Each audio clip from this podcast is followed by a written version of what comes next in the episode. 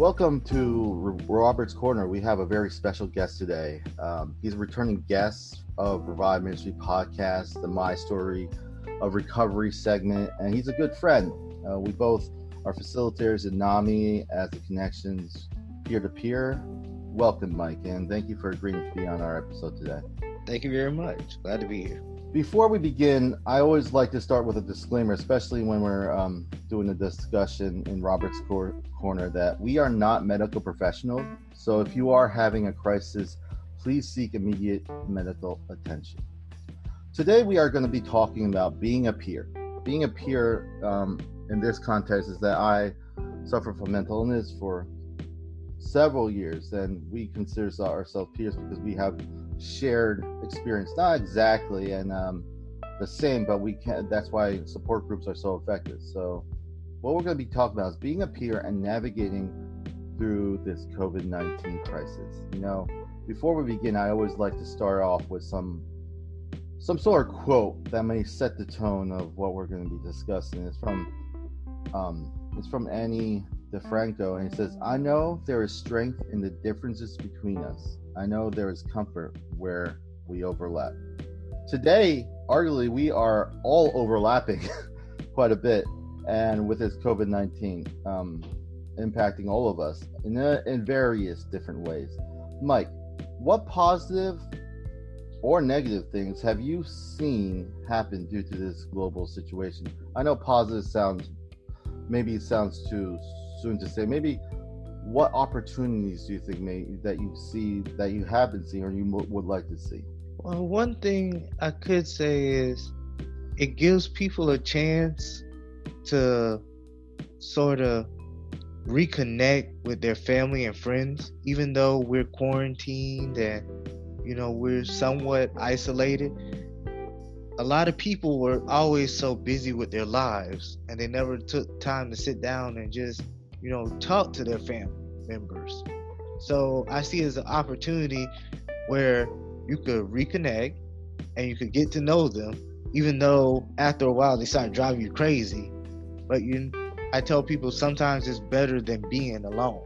And I really feel for the people who are alone, especially our elderly friends and family but with this crisis, a lot of the younger people are starting to uh, talk to and interact with the elderly a bit more because you know they're worried about them and they want to keep them somewhat sane in this time of crisis. Yeah, Mike, I, I you know, I, I follow that train of thought because this gives us an opportunity. I talked to Morgan um, on Robert's Corner a couple days ago when I was recording, and one of the things she mentions was it, it forces us to slow down in various degrees.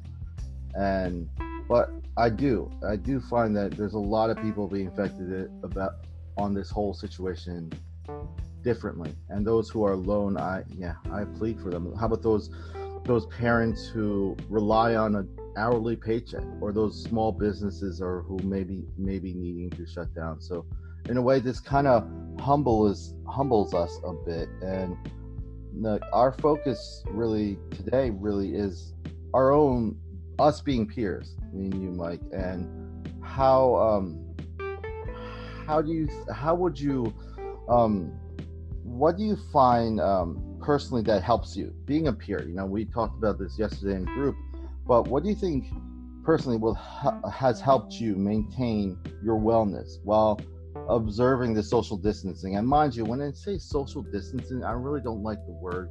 I mentioned this before. Uh, um, it doesn't. I think it promotes the idea that we don't connect. The idea is that we physically need to distance ourselves, but socially, there's many other avenues, especially the the the technology we have that we're blessed with. So, Mike, any comment on that? What I like to, or what helps me, is my many coping skills. And I tell people with this uh, going around and we're not being able to, you know, go out and be around people in large gatherings, like let's say at a bar or a restaurant, or you know, being able to be actively going out.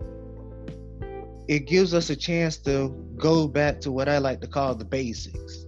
You know, maybe sitting down and you know listening to some music and you know not really go go go or maybe sitting down and reading a book or you know sitting down and writing something either journaling or writing stories it gives you a chance to take in some of the activities we normally would overlook because we are so used to being on the go. And also it gives some people a chance to sit down and not have to worry about you know working too hard and all their responsibilities where they could sit down and watch a movie. Or you know they could talk to a friend they haven't talked to in a long time. So i see it this as a, a good opportunity for us just to mellow out and sort of back for me. Yeah i do agree. And um, you know it's really um, one of those things that i found really uh, inspiring when i read this um, this one quote. I it just reads this. It says the most basic and powerful way to connect to another person is to listen. Just listen. Perhaps the most important thing we ever give each other is our attention. A loving silence often has far more power to heal and to connect than the most well intentioned words. Um, we have to, you know, it's just apparent that, you know, we are used to being face to face. You know, it's very hard for people to adjust and um, focusing on peers like ourselves, I can imagine it being extremely hard. You know, it's really hard for them to even go to support groups or to engage in any social social means and when they're told by everyone to stay home you know? And uh, it, this is where like creativity and knowing that we have certain avenues you know? I know some people don't have all the tech that's out there but at the very least a lot of them have access to phones and um, being able to contact each other that way. Um, but i find you know this forces us to really um, not just rely because you could be in a whole huge room full of people but still feel alone. You know like you could be around a whole bunch of people.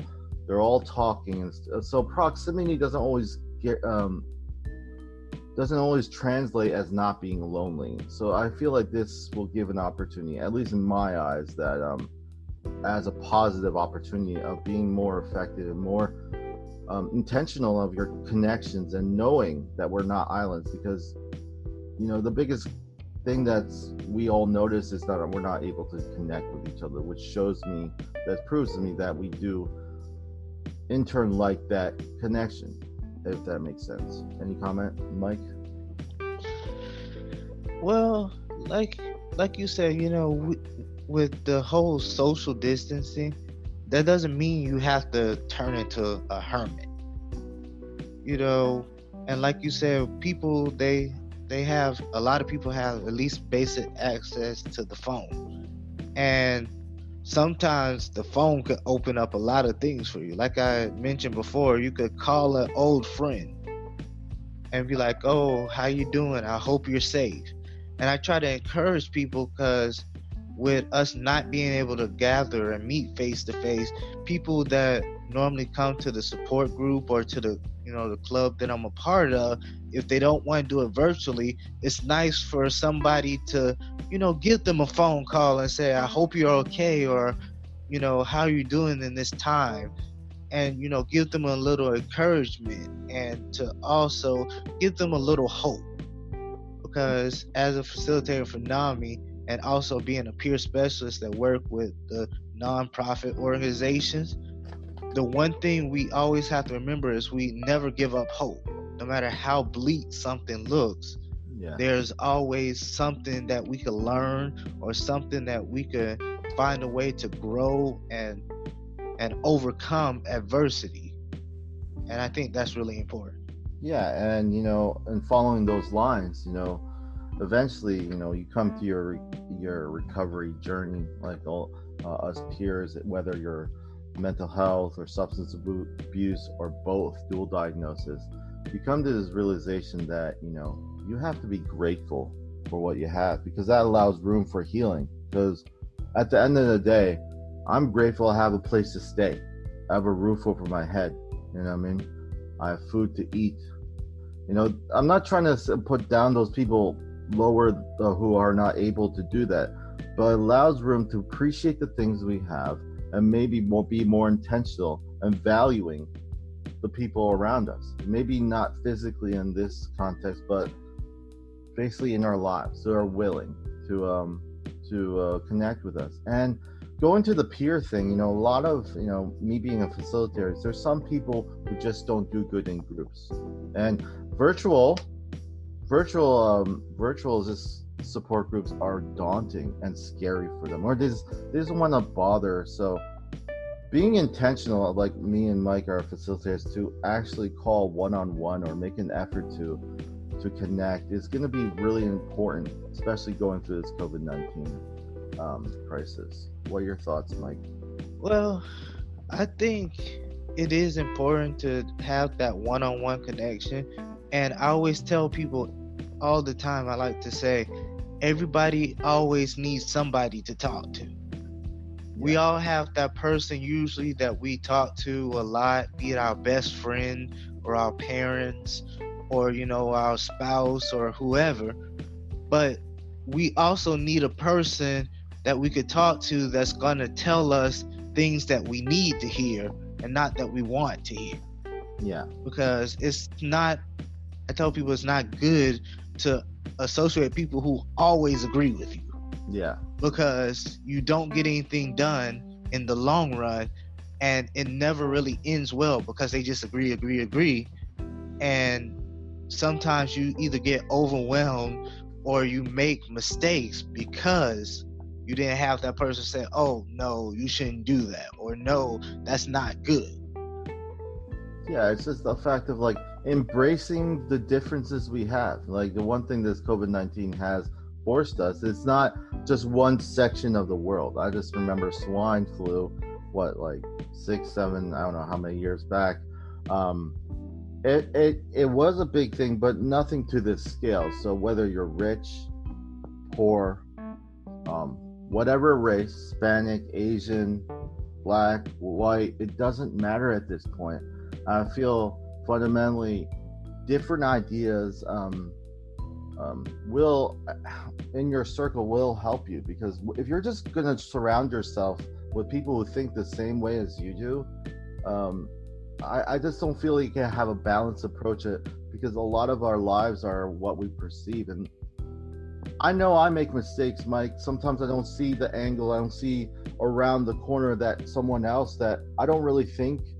I didn't think of that. And if you're never, if you're all, always around with people who agree with you or don't, um, I'm talking about peers uh, primarily, then you won't really be able. And those, you know, I even would argue some of the biggest, hardest times, especially when I was a leader in my church, when I had to switch over I learned the most and I had the most growth when from the people who gave me the hardest time. I didn't get any growth from the people always agree with me. I had a good time. I gained more growth from the people I, that. Hindsight, it feels good, but I just I dare people to like peers especially to, um, to um, to just not just not conform. Whatever you did for at the very least, whatever you did for your coping skills, your wellness toolkit, continue right now. Don't just because it, you don't have to get up, let's say early in the morning, or you don't have to eat at this time. I would I would encourage you to do it um, because that will that will promote a structure and a, a healthy a healthy um, basically wellness because it will affect your body and your mind whether you don't feel like down or depressed, but you don't sleep enough, that's going to affect you. Or if you're down and depressed and you just forego all your coping skills. You know, I use breathing techniques sometimes when I'm having stressful situations. I I write. I still do that to this day. I would say even do it more, even though I'm home. You know, I mean, a lot of the time. And um, any thoughts or anything you want to add to that, Mike?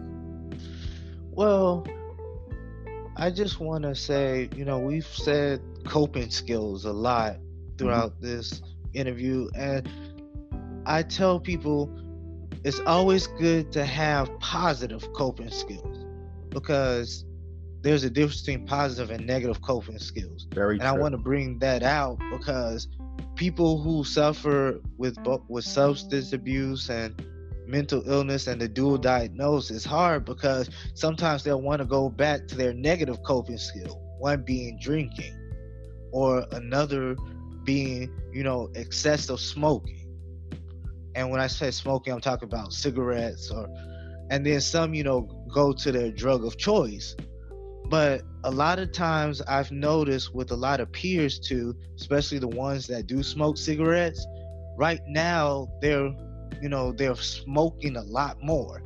And that really puts a drain on your body. And when when it puts a drain on your body, it weakens your immune system. So if they're actually doing more damage than good. And I tell people, I'm not telling people they can't smoke because if you're an adult and you know that's what you want to do you're going to do it anyway.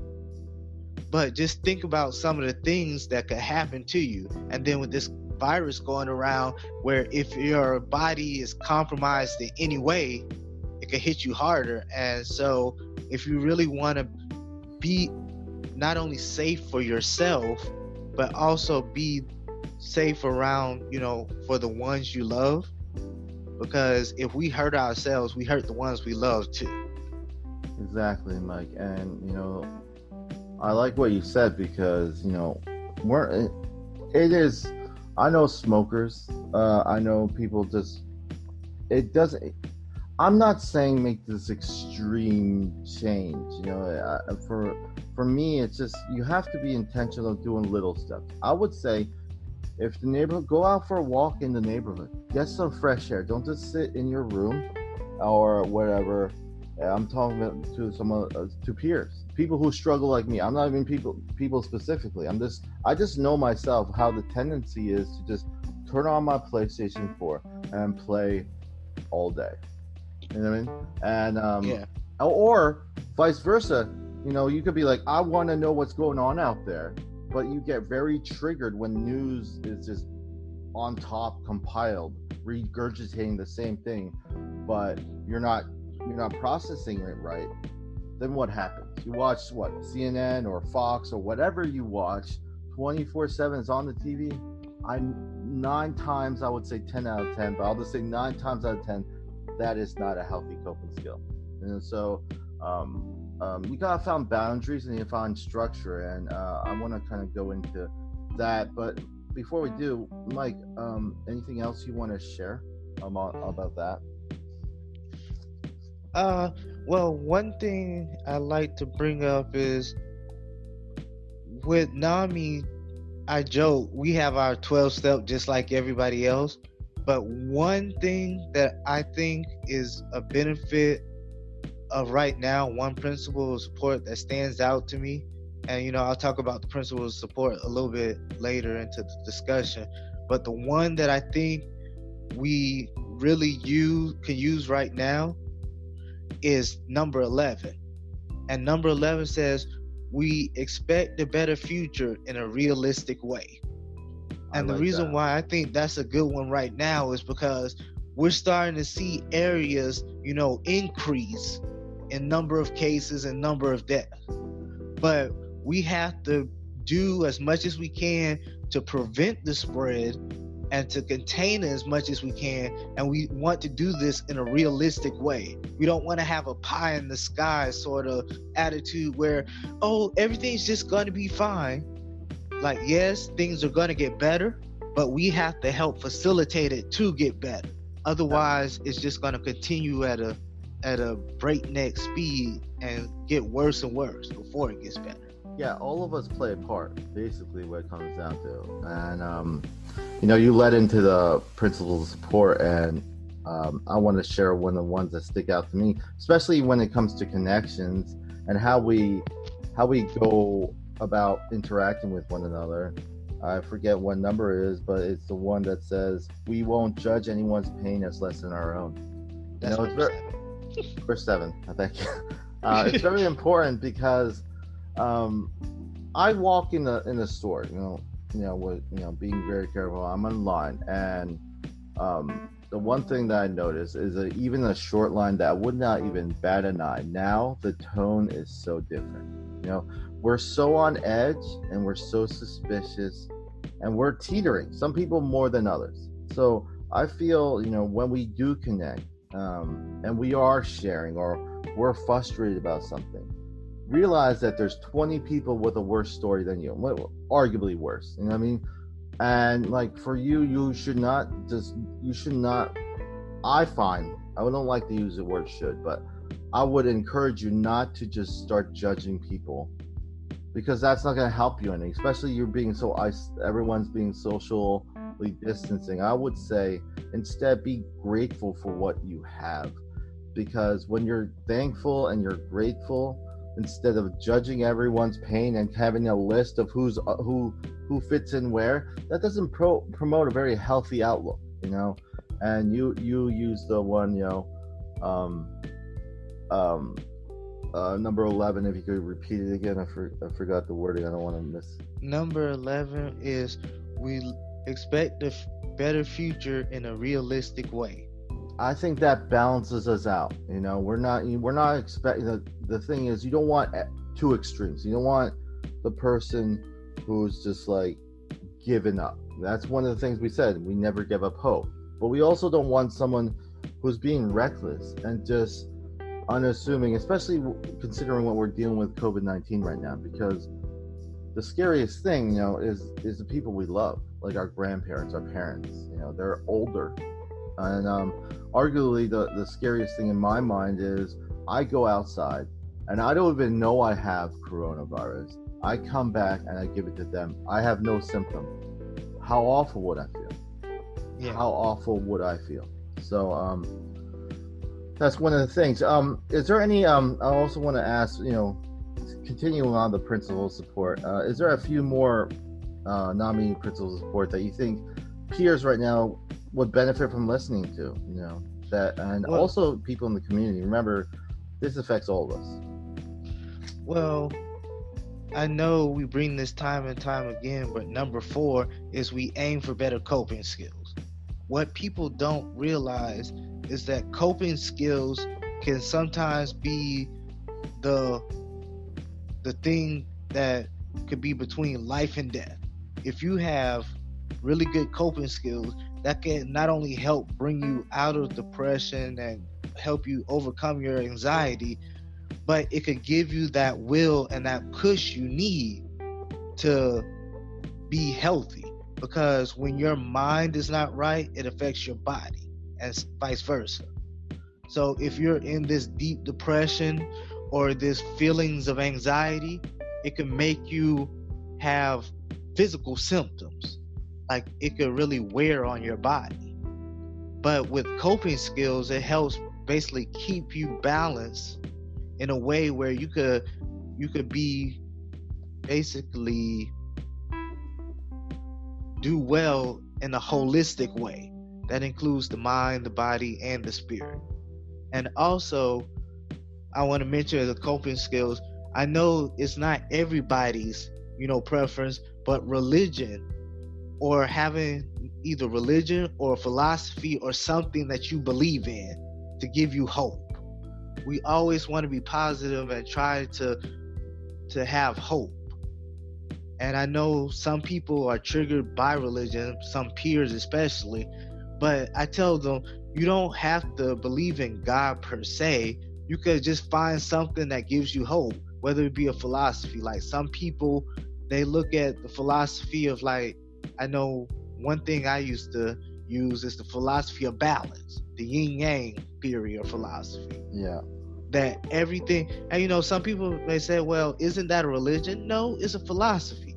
You have different things that could give you hope and inspire you and really to focus on. Some people believe in karma, some people call it the golden rule. You know, yeah. do unto others as you want them to do unto you. And that's especially important in this time right now because we want ourselves and our family and friends to be safe. So we got to treat other people with the same respect. So when you go out, don't crowd people and, you know, don't try to, you know, do things that might endanger other people. I like what you said. You know, the idea is really, even with this podcast, it's all about inspiring hope. You know, I, I know for one, being a leader in a church, that a lot of the times, I'm not saying all the time, but a lot of times people are taking have a bad taste of religion is because the people that they experienced it through. You know, um, it's not really a lot of times whatever religion or whatever belief a lot of it promotes something positive. The, at the most basic form it's bigger than yourself. It's outside your box. You know for uh, for me uh, for me i find that much healing especially when i you know i practice sometimes mindfulness. And for me sometimes when i do mindfulness i have to like pull back and look at the big picture. You know when you get so into it and you're just so everything's right up on you, um, it's hard to see clearly what's happened. And when you're able to like pull back, and also another thing is, um, uh, what is it called? Um, reframe the uh, reframe the picture you're seeing. Let's say someone has done you wrong. Not to say you're giving excuses for what they did, but you you do you do that extra effort. Obviously, forgiveness is really a good thing for you to promote healing. But on top of that, reframing whether you understand the person or not, you can understand some of the context that you may know, well, which will provide. You're not accepting that they did what they did was right. You put that boundary, of course, but at the same time, you let go. And I feel like with all this time right now, and um, one of the things that people have the hardest thing time to forgive, I can imagine, is people who are not able to provide now because they lost their job. They can't forgive themselves. And I mean? Or, um, and it's out of, you know, arguably it's out of their control because now, um, just looking at certain things I've read regarding what's happened after COVID 19, especially with the whole office space per se, I'm saying that offices may shrink because people are going to be working from home for quite a bit and arguably some employers might be like, you know what, it, it's cheaper for them to be stay at home than to have an office for them to work at. So the whole dynamic will probably shift, but you know, we'll just wait and see what will happen. Um, anything else you want to add before I ask you um, um some other? Uh, just shift a little bit to one uh, one question I want to ask. Uh, one last thing I would like to say that I always try to get across to people is another thing we can do is a random act of kindness.